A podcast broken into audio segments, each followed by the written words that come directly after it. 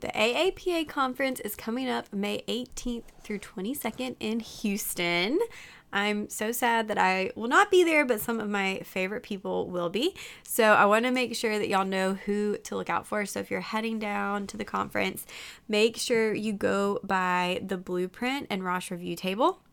They're giving away all kinds of stuff. Stethoscopes, seats in the review course. They're talking about how Rosh Review has joined Blueprint and what that looks like. But definitely go stop by, say hi, get some swag, tell them I said hello, and it'll be a really good time. I'm sure y'all will have an awesome time in Houston. Make sure you go to Tortie's Tacos, my absolute favorite, and spend some time in the exhibit hall exploring.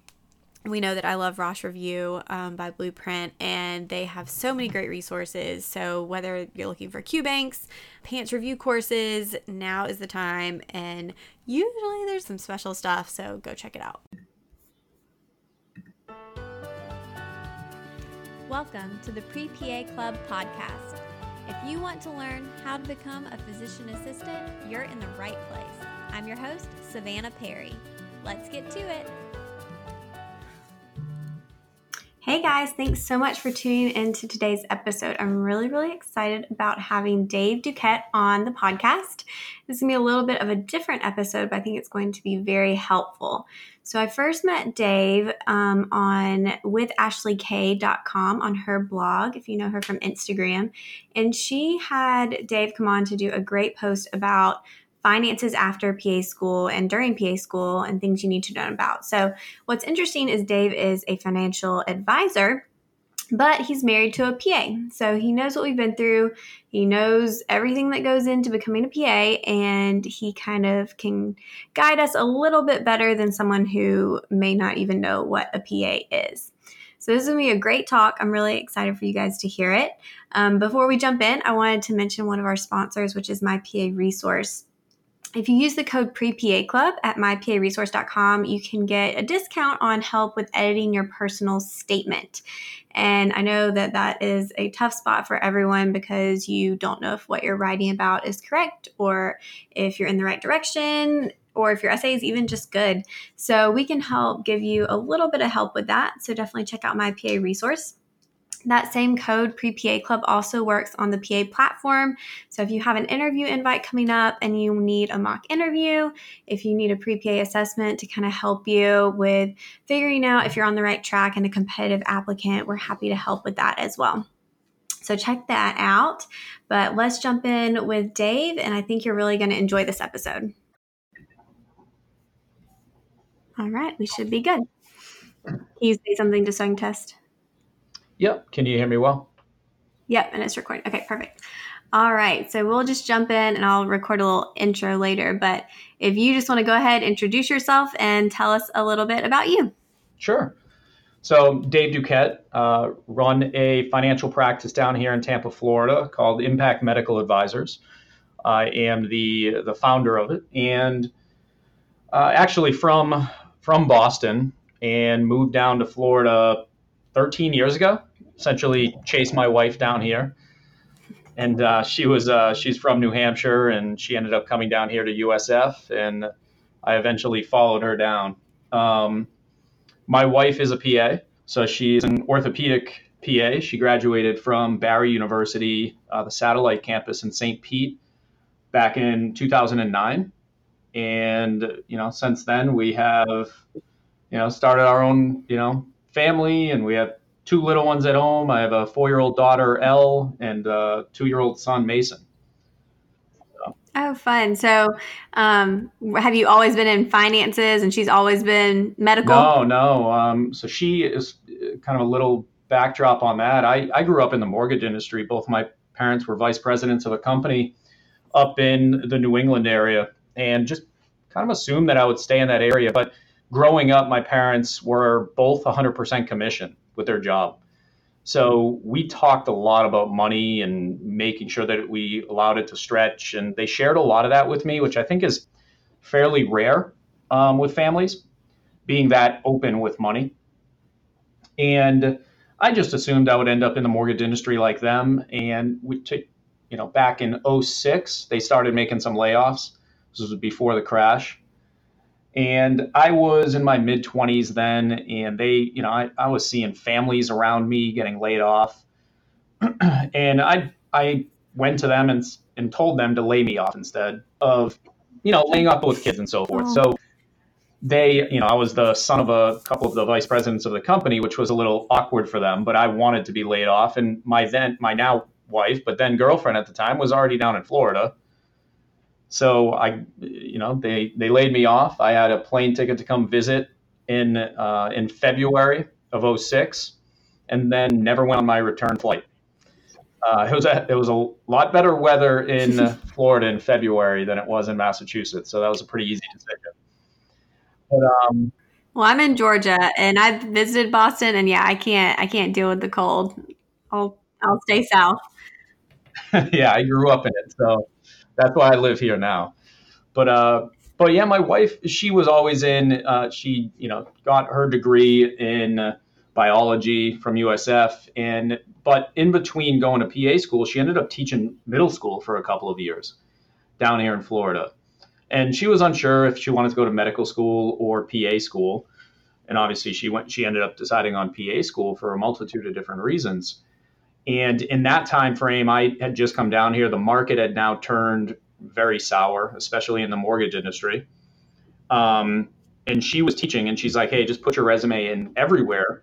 And I ended up getting a job teaching middle school for several years. And did that, had a financial firm, actually West Shore Financial, which I am a part of now, just run my own company inside of it. And they basically approached me in my second year of teaching, and that was, I think it was 2009 or so, 8 or 9. And at that time, it seemed a little risky to get into this business, and I didn't decide to go in. Although I loved what they were doing, their philosophy on how they were helping people, I just didn't make the move. And then I think in my 7th year of teaching, they approached me again. And obviously, long story short, I've been there. I've been here ever since. And it's, you know, I certainly wouldn't turn back, but it's been a little bit of a wild ride. Well, I think PA and finances kind of complement each other.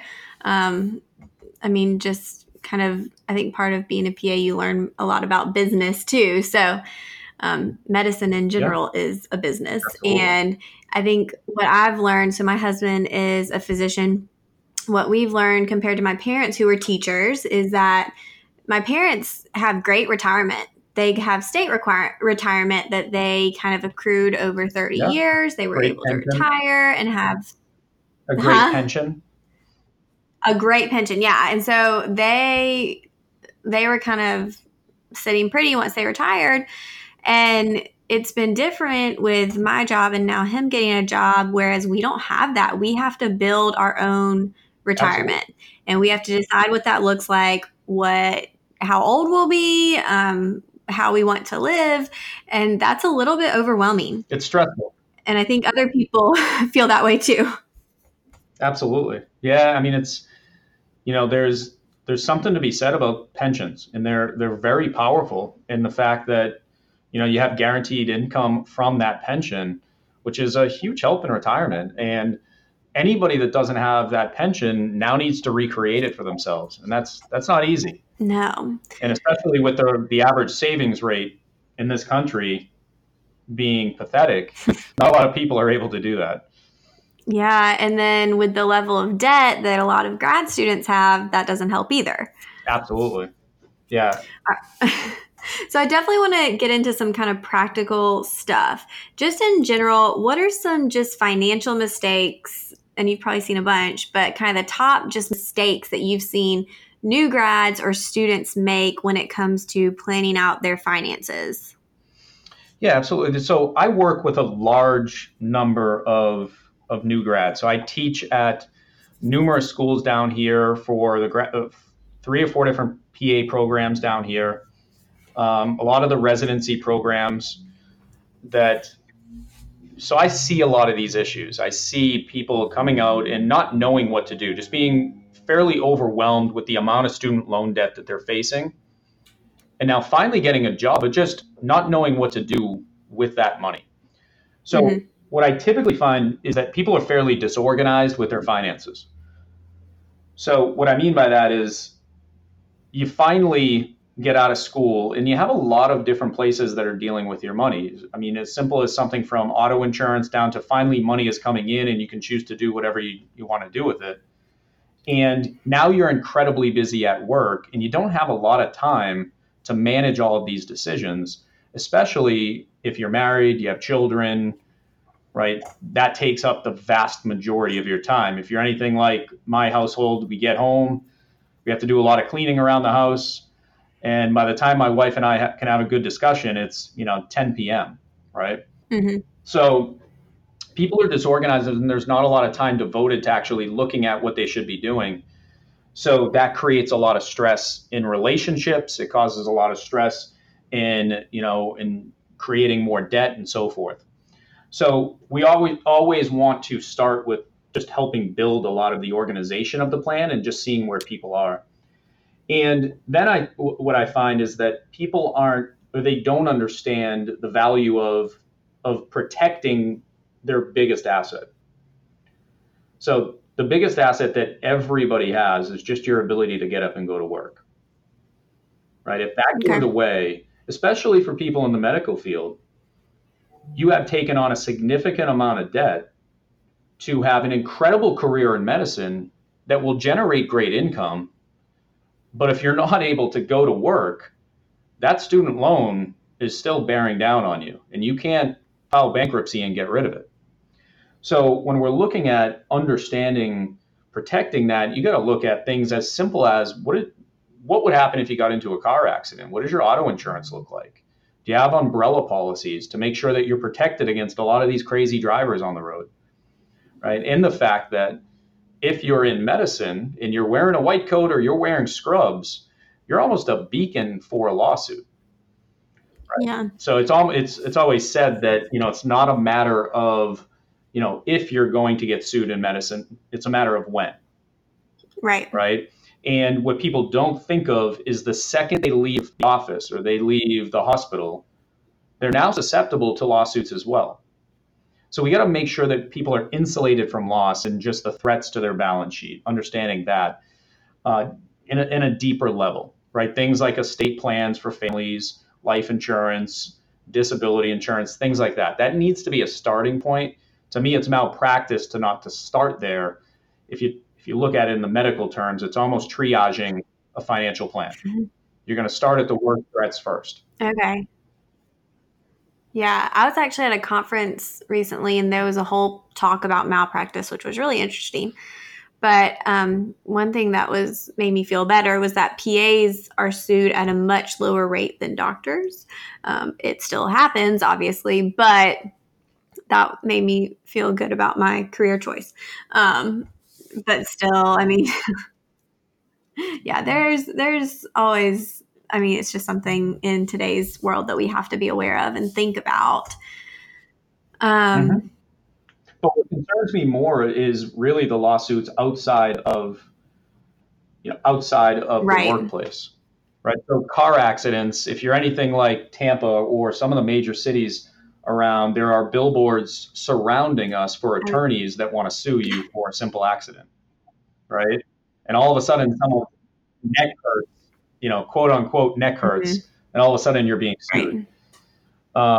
So you gotta really be careful of something even as simple as that. We've had multiple different clients that have had to take on some significant lawsuits from fender benders, right? So understanding that at a deeper level, and then I would say the major foundational mistake that people make is they don't have any discipline when it comes to savings. Yeah.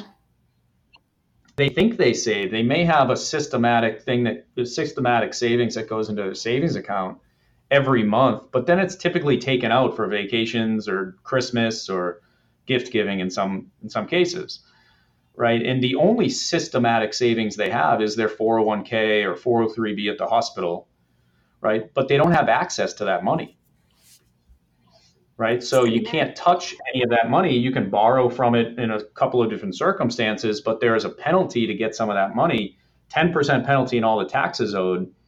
So a lot of the themes of my conversations to these new grads are what does the next 5 years of your life look like? You know, if you're anything like my wife and I, you know, within the last 10 years, obviously, but in 5 years, we've gone through building two different homes now. We obviously got married in that time frame. We have two children. There's a lot of life that happens. You need access to your cash. Right. So you have to be cognizant of your ability. The one controllable that's going to create that success for you is your ability to save at a high level. So we want to teach people, right? It's a kind of a mission of mine to teach people how to save 20% of their income. You answered my next question. I was going to ask you, what's a good number to shoot for as far as saving? So 20% is kind of a good place. Okay. Before taxes or after taxes? Because taxes are killer. 20% of gross income. Yeah. So if you're making $100,000, yeah, you're making, taxes are killer. They are. And, but it's funny. I've, you know, listen, I've a lot of different circumstances that I come across, and one of some clients of mine that are very high earners, they make over a million combined. And when they came to me, they had barely anything in savings. And I see this all the time. It's commonly thought of, well, if I just made more money, then I could save, right? Instead of just in, you know, typically we can find savings in pretty easy places, but okay. What I found with them is that they just didn't want to give up on what I would call the lifestyle creep, right? They ended up just spending at a very high level, and it caused a lot of stress. And one of their biggest excuses was, well, yeah, but we don't really make $1.2 million. We're taxed at a very high level. And so I simply said, well, okay, so you're telling me that, you know, if you were making, you know, 1.5 now you could save, but $1.2 million, that's just too difficult. Like I'm confused here. Right. And I see that at all different levels, right? I think a lot of people think that, okay, once I finally start making some money, it's going to be easy, and it can very quickly get away from you. So we always want to just focus on building that discipline. And it's usually for me, when I'm working with my younger clients, it's pretty easy because they're not used to making money yet, right? So when I work with my young PAs that just graduated, or my physicians that just graduated, they're not used to making money. They're used to living off student loans. So for me to tell them, hey, why don't you live off $80,000? You know, if they had $100,000 of a job offer, why don't we just systematize 20? Do you think you could make it if you're grossing or not? You know, right. If your gross income was $80,000, do you think that would be okay with you? Where they haven't been making anything, right? So it's easier to develop that habit early on and then just maintain it moving forward. Yes, I completely agree. I think, and I saw this with my classmates, and I started to experience it some myself, that there's a lifestyle inflation that occurs where once your paycheck goes up, you feel like you can do more stuff. So I really wanted to get my loans paid off very quickly. And I was really diligent for a couple months with making sure kind of anything extra was going towards my loans. But then because I had a really high interest rate, but then I decided that, you know, I've worked hard for this money. I've earned it. I haven't spent any money the past couple of years. I should just take whatever's extra, spend it on what I want, and then anything extra can go to loans. Yeah.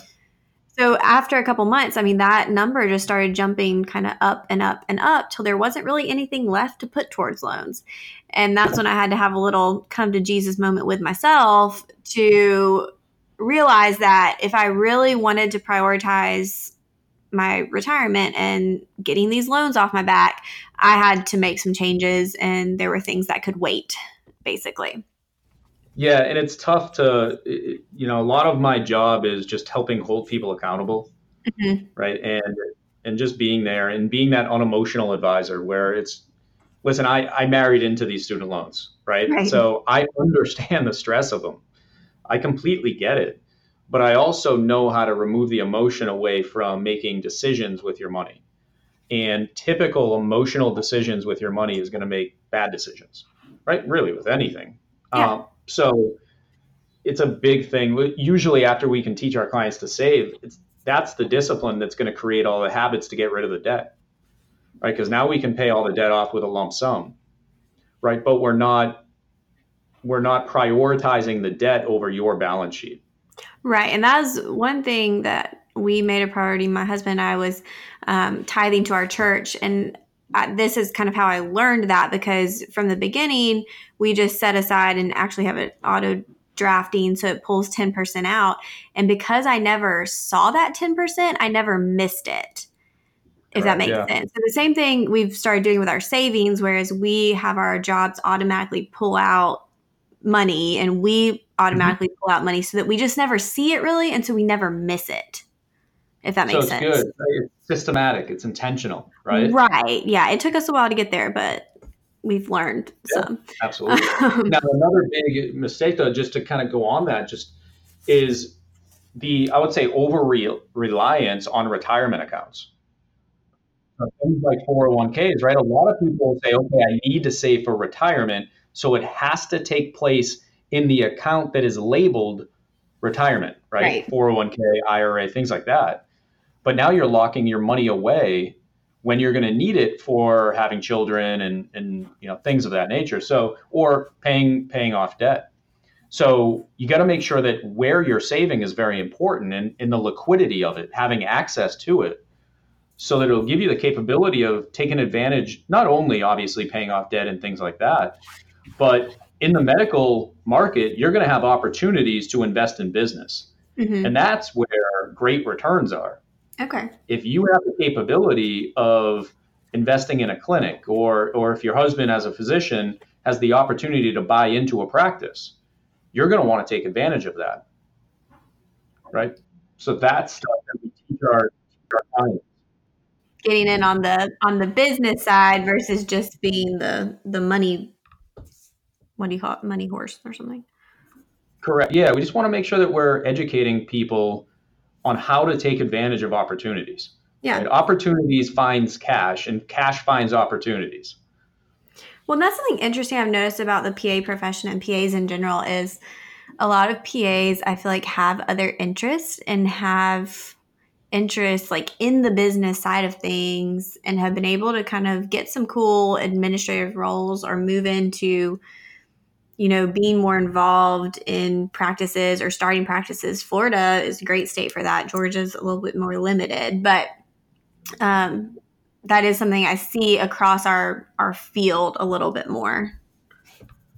Yeah, no, and it's going to continue to increase with PAs, right? Where you have the capability of, whether it's opening your own clinic potentially, whether it's buying into a clinic, you know, whatever that may be, the opportunities are going to continue to arise for PAs and get stronger and stronger. And you have to be able to take advantage of those if you want to, right?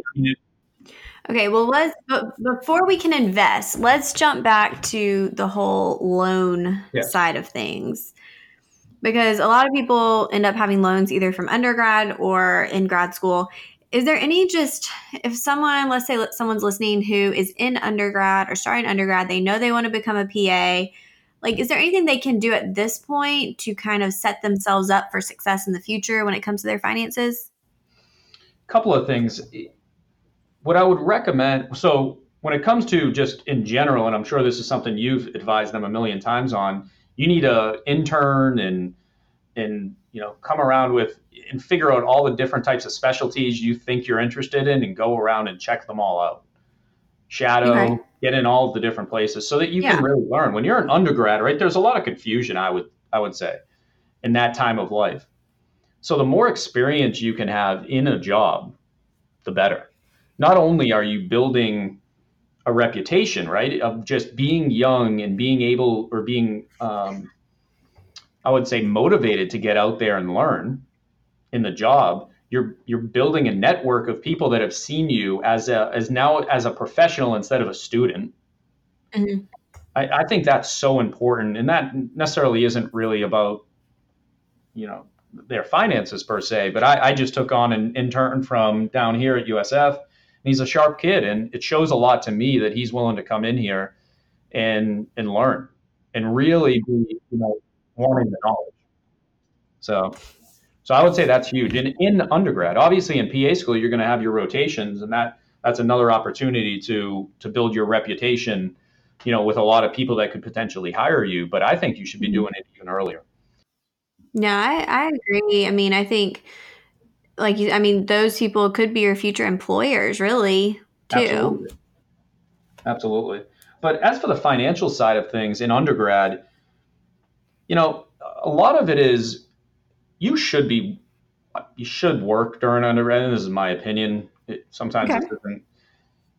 And if you don't need to take out the max student loan, whether it's undergrad or PA school, you really have to have an understanding of how much you should be taking out based on your cash flow, how much is rent, and certain aspects there, right? Making sure that you're just not taking out the max just because it's offered to you. Okay. So I think that's a big thing. And I mean, undergrad's one of those difficult things. I think one of the biggest things is just making sure you're getting your name out there, showing yourself as a professional rather than a student, and then just understanding cash flow, work, and don't take out the max student loan. No, I agree. And I tried to take out the minimum. Another thing I did that I don't know if this was smart or not was I luckily only had to take out federal loans and not any private ones, but I didn't even look at my loans until right when I finished PA school. I figured there wasn't really a point since I had no money to pay them back. So that was a shocking moment when I was able to see how much they had grown with me doing nothing. But yeah, I mean, the interest, all of that is crazy how it just adds up and adds up and adds up. Yeah, that is never a fun moment. And I've lived it on the spouse side of things, so I get it, right? And so, yeah, right. But I love that sentiment. Like, it doesn't matter what your student loans are in PA school. It doesn't really. You're getting right. Your undergrad loans. Hopefully, you're not taking out a massive amount of student loans, and hoping that degree will just get you this insanely successful career. Because unfortunately. You know, it's unfortunate that it doesn't, but often it doesn't. So PA school now, you're taking on significant loans, but you're now going out and grabbing a job. And depending upon your location in the country, you know, you're ranging typically what I find is somewhere between 80 to 100,000 of first year income. Yeah. So it's actually a great decision to take on student loans in PA school. I mean, obviously, if you don't have to, that's beautiful. But the vast majority do, but they stress out about it too much, right? They're just so stressed. Well, and that's what, I mean, some people come to me and they're trying to decide between schools and cost. And I mean, at the end of the day, basically all PA schools are expensive. Some are a little bit more expensive, but you're going to pay it back. Yep. It'll be fine. Your stress in PA school should be on passing and graduating. That's what should it be. You shouldn't even stress about the student loan. Now, once again. No, I agree. But like you said, try to take out the minimum. So I did have classmates who, I'll be honest. They just made terrible financial decisions. Like, and I would love your thoughts on this. So they would, eat out every single meal, including breakfast, bring in Starbucks every day. But then as soon as PA school was over, they were going out buying cars, buying houses. Is that something that you would tell clients, like, hey, take a step back? Do you really need that? Absolutely. So, well, there's one thing I don't budget clients. I'm not going to sit there and say, once I get to a meeting and we're analyzing cash flow, I'm the last guy to sit there and say, hey, create an envelope system, because it's not a sustainable habit, right? So I'm not going to sit there and say, hey, keep $400 in your entertainment budget and then don't spend any more. Because then they're going to get what's going to really happen, right? For maybe 2 months, they'll do it. And then they're going to get a call and say, hey, I want you to be in my wedding. You're going to say, sorry, right, my entertainment budget is up. Not going to be able to make it. It doesn't take into the reality of life, right? So what I do see, though, is I see people making decisions based on what they deserve, right? Or, hey, I've been, and you said it, right? And it's a mentality that you get, and you have busted your butt in school. And it is absolute, very difficult thing to go through PA school and med school and graduate and residency and so forth. So when you get out, what I've seen people with $1,100 car payments. My job's not to be emotional. So when I see that and I'm looking at everything else, I don't care if you have an $1,100 car payment, if you can still save 20% and protect your income.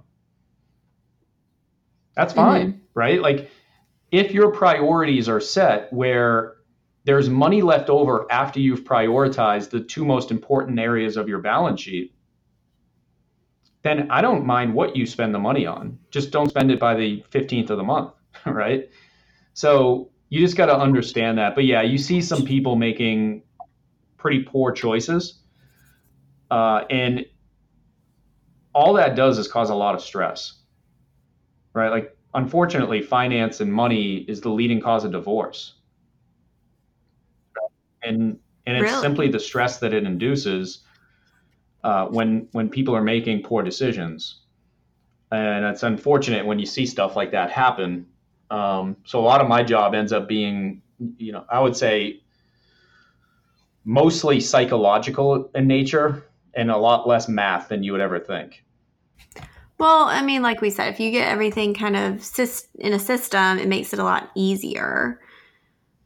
But so when it comes to, let's say, graduating, loans, refinancing, I mean, should someone refinance? Like what's kind of a first step that someone can take if they're trying to get their financial life in order? And is it best to work with a financial advisor? Just kind of guide us, like what steps should we be looking at? There was a lot of questions in there. So sorry, that was a loaded question. I want to be able to pretend I'm a new grad. I have some loans. I don't know what to do with those. Yeah. Is there I think one of the questions, should I refinance? Yeah. Okay. That was a question I had when I graduated, but having government loans, I really couldn't refinance. Mm-hmm. But yeah, I that's something that comes up a lot. No, absolutely. So, you're going to love the answer of it depends, right? Right, exactly. But it really does, right? Everybody's situation is very unique. Can you tell us what refinancing is? Maybe give us a definition. Well, refinancing can mean numerous different things. So in some of your graduate loans or government loans, you sometimes can refinance those and or consolidate them into one loan instead of having the numerous 20 different loans that have all different numbers on them, right? Which sometimes is a little confusing to the eye. You could also, there are 1 million different consolidation companies out there, or you could refi it with a different company, right? So you can take it out of the government and move it into, there's the SoFis of the world and other companies, not that I'm promoting them over others, but that's just one that does a good job marketing. People have used it and said it was good. Yeah, so I've seen now. You have to know the pros and cons to each one of these things. Staying with the government has major, major pros because you can get into those 10-year repayment strategies if you're working for a nonprofit. Okay. So if you've refinanced out to one of those other companies, you can't do that. Okay. So that's a major con, right? When you're looking at the pros and cons of these situations. So once again, going back to it depends, it really depends on the specialty somebody's going to get into. It depends on, are they working for a nonprofit hospital or group? Then there's also the programs where you can go work for an underserved area where they may give you a portion, let's call it $20,000 a year to go and work in an underserved area. You want to look into these programs, but for a PA, you have to be inside of, the specialty has to be in a family practice domain. Oh, okay. Or it can't be in any specialty. So there's a lot of things that once I'm able to sit down with someone and really see what they're thinking about in the specialty they want to go into, right? Then we can start looking at, what can be the best options inside of those decisions. So is the main benefit of refinancing to lower interest rate or just to kind of make it easier to have everything in one place? Typically, the look is the idea is to lower the interest rate to get it paid off a little bit faster. What I've seen is that it depends on the situation, but I would steer away from variable rates. So oftentimes variable rates will be promoted because the interest rate will start out lower, right? So you may be in an average of a government loan of, let's use an example of 6.5% if you averaged them all out. Yeah, that's about where mine were. Yeah, it's typical. And then maybe you could refi with an outside company or an outside bank, and maybe they're going to give you an example of 4%. And I'm just making up these numbers, but if they give you 4% on a variable rate. So sometimes people look at that and say, oh, I can save money by moving it in there and pay it off sooner. But the variable rate can go up. And we're at a fairly historically low interest rate environment. So all of a sudden, if interest rates creep up in the next 5-10 years, that interest rate could go above where you were before, right? So you ideally want it to be on a fixed rate when you're looking at these options. And then you want to measure the decision based on that. Okay, well, that helps give some direction to people who are kind of in that trying to decide type thing. And like you said, it's a lot of factors that they have to look at. And I think the best thing is just to talk to multiple companies and people before making that decision. It shouldn't really be like, oh, this deal looks good, let's do it. Yeah, I mean, that's a big part of my planning is analyzing the student loan strategies because, I would say 80% of my clients are in the medical field. So that's certainly something that I'm dealing with on a day in, day out basis. We have a lot of loans. That's true. All right. So let's say we've talked about that. At what point would someone need a financial advisor? Is it if they have a certain amount of money in the bank? Is it if they just feel completely lost? And how do you find someone? Because I've heard different things about, different types of advisors and what to look for. Yeah, so that's a great question.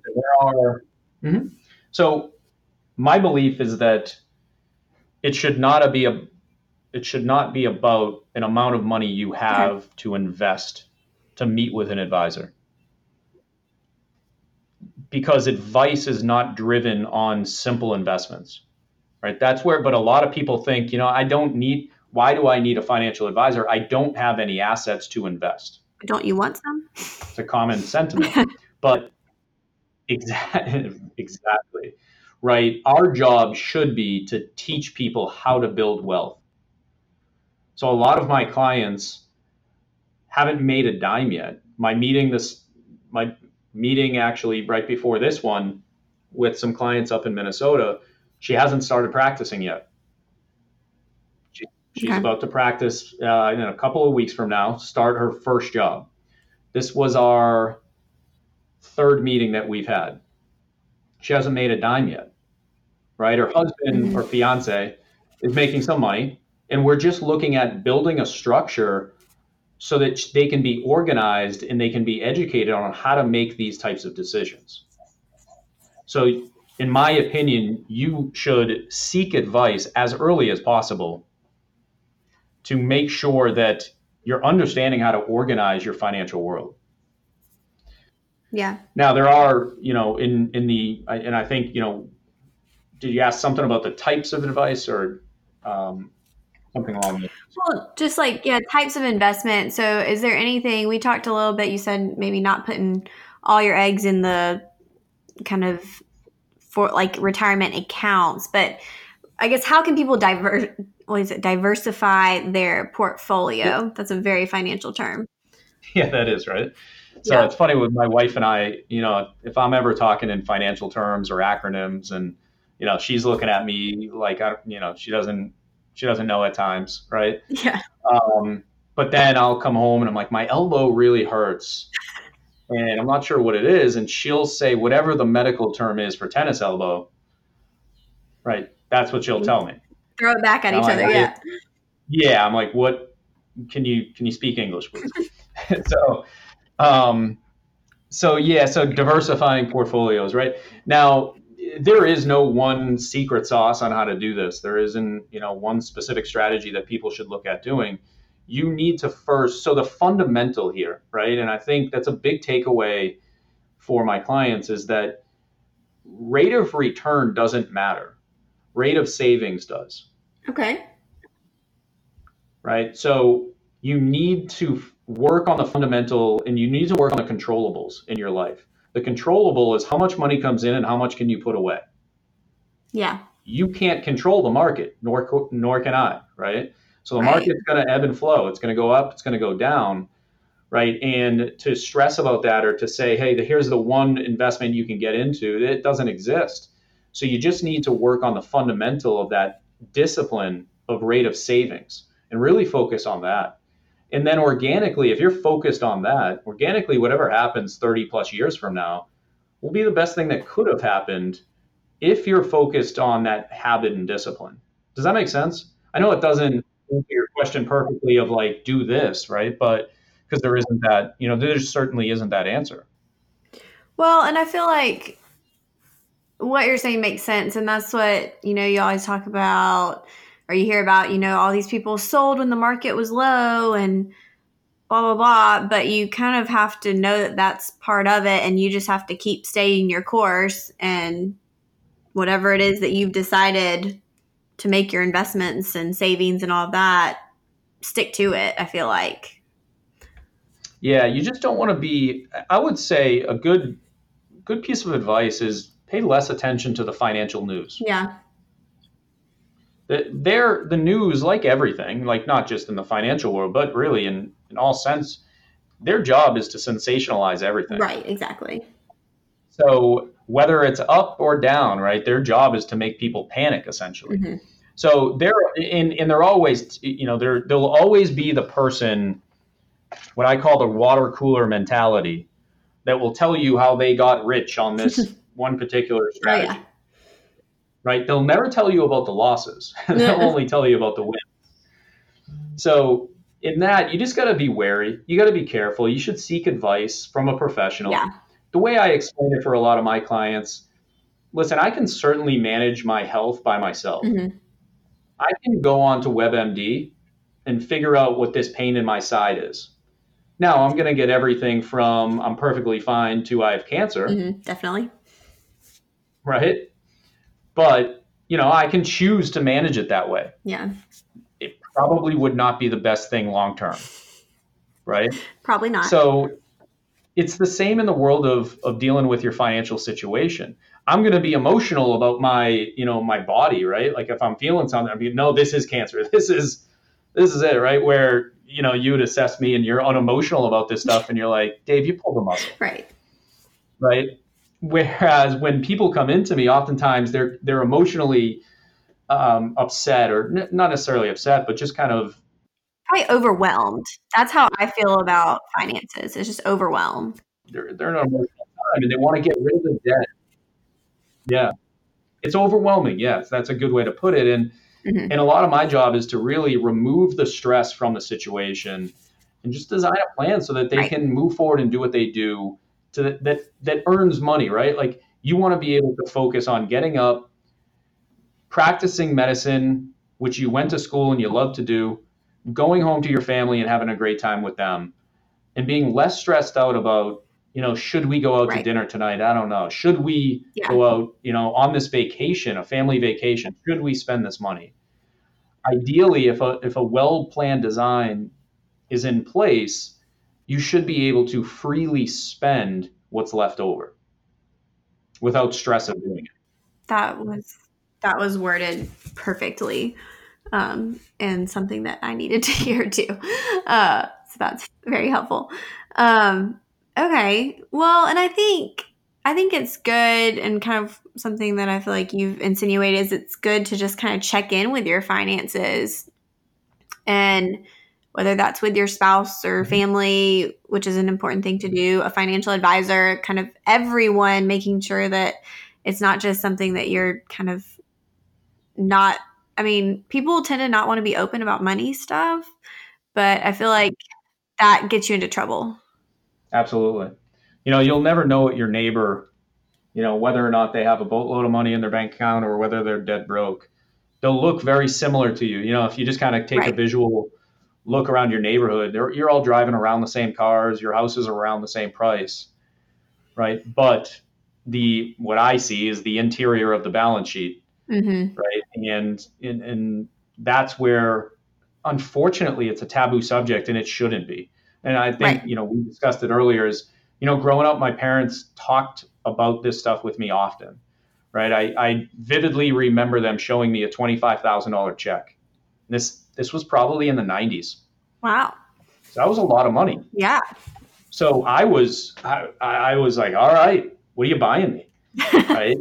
And I was probably in my teens. Right. And then they were like, okay, well, here's this check. We haven't gotten paid in 3 months. So here you need to focus on, right, this is great, but we need to make this last. Yeah. And they worked, like I shared, it was 100% commission for them, right, in the mortgage industry as a lender for both of them. So just on how to manage cash flow very effectively was instilled in me, and just to like a thing that we talked about often. And I wish it was, and it's almost a mission of mine. I love, like, and that's why I teach at a lot of these schools, and I enjoy it thoroughly, presenting to large groups of people, anywhere between 70 plus people to, you know, groups of 10, 12, of just come in, let's just talk about this stuff. Let's talk about a systematic way to manage this stuff. If you choose, obviously I'm here to help if you want it. If you're working with somebody, here's some stuff to hold them accountable to, right? And if you want to manage this, or what I call DIY it, right? If you want to manage this all yourself, then here's a systematic approach to doing it, and be wary of the emotions that you're going to have within managing it yourself. Mm-hmm. I like the discussion of the emotional side, because I've never thought about it like that, but I've definitely experienced that. So yeah. I think that was helpful for me to make that realization. I mean, I seek advice from advisors at my shop. I need it. Right. Even with, you know, I recently had to have them talk me off the ledge of buying a new car just because I had to put a new radiator in my car. It annoyed me. No, I'm not a car guy. I don't need cars. I like my car. It's good for my family. And it's paid off. Like I'm fine with it. It's paid off, but I had to put money in it. And I'm like, oh, is it going to start breaking all the time now? Maybe I need to get a new one. And I was like, all right, I need some advice. Just talk me off the ledge. Here's the situation. What do you think I should do? And they're like, well, why do you need a new car? And I'm like, well, I guess I don't, right? And just talking through it enabled me to not have to go out there and get another, you know, 4 or 5 year car payment that I really didn't need. Right. Need versus want versus easy decision versus not as easy. Those are decisions we make all day long. Well, thank you so much for sharing. Are there any resources you would recommend to people, or places they can go to find you, or more information about what you do? We'll make sure we link to all of that. Yeah, absolutely. Sure. So you can always go, you know, to my website, impactmedicaladvisors.com. You know, you can schedule a free consultation with me. I do a lot of web meetings around the country. I have clients everywhere from California to, you know, to New England, and obviously Florida, and all over the place. So there's always free consultations that you could schedule directly from my website. Reach out to me. My cell phone is always on, and I'm always responding to text messages and so forth of just certain questions. And this is my passion. I like to help people. I like to de-stress, you know, this situation that people are so panicked about. And like you said, overwhelmed. So, I mean, you could call me on my cell. It's 813-956-3633, you know, email from my website and so forth. I'm here to help, obviously, and it could be a simple conversation of, here's how you should look at this, and go back to your advisor and look at it this way. I love that. Well, thank you so much for being willing to talk to us, and for everything you do for PAs and the healthcare professionals of this world who have no idea what we're doing. No, I truly appreciate you having me on. And yeah, I mean, I love working with you guys. Like I said, my wife is a PA, so I know the world pretty well. And it's an unbelievable career. I truly hope that you found that helpful, because I know I did. I got a lot out of that. And I think, like we talked about, you know, people don't really like talking about finances, but they want to talk about it. So I think this was a great episode. Thank you so much for Dave coming on. I'm really appreciative of his time and expertise that is way outside of my realm. So if you have more questions, I'm going to put his email in the description, and then you can also go to www.impactmedicaladvisors.com, and that link will be in the description for you as well. So just, you know, if you have any questions, send them Dave's way. And also, he is available to be scheduled for speaking engagements at your school or practice or hospital association.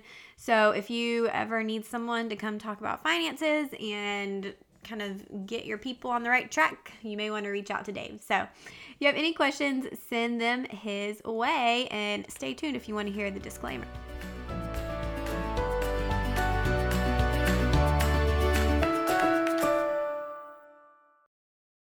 All right, whenever we're talking about financial stuff, usually there's a disclaimer in place. So this is in the description, but I wanted to go ahead and add it here as well. Material discussed is meant for general informational purposes only and is not to be construed as tax, legal, or investment advice. Although the information has been gathered from sources believed to be reliable, please note that individual situations can vary. Therefore, the information should be relied upon only when coordinated with individual professional advice. Guardian, its subsidiaries, agents, and employees do not provide tax, legal, or accounting advice. Consult your tax, legal, or accounting professional regarding your individual situation. Guardian and its subsidiaries do not issue or advise with regard to student loans. Dave is a registered representative and financial advisor of Park Avenue Securities, LLC, PAS. Securities products and advisory services offered through PAS, member FINRA, SIPC, financial representative of the Guardian Life Insurance Company of America, Guardian, New York, New York. PAS is an indirect, wholly owned subsidiary of Guardian. Impact Medical Advisors is not an affiliate or subsidiary of PAS or Guardian. Impact Medical Advisors is not registered in any state or with the U.S. Securities and Exchange Commission as a registered investment advisor. This podcast is for informational purposes only. Guest speakers and their firms are not affiliated with or endorsed by PAS, Guardian, or Impact Medical Advisors, and opinions stated are their own.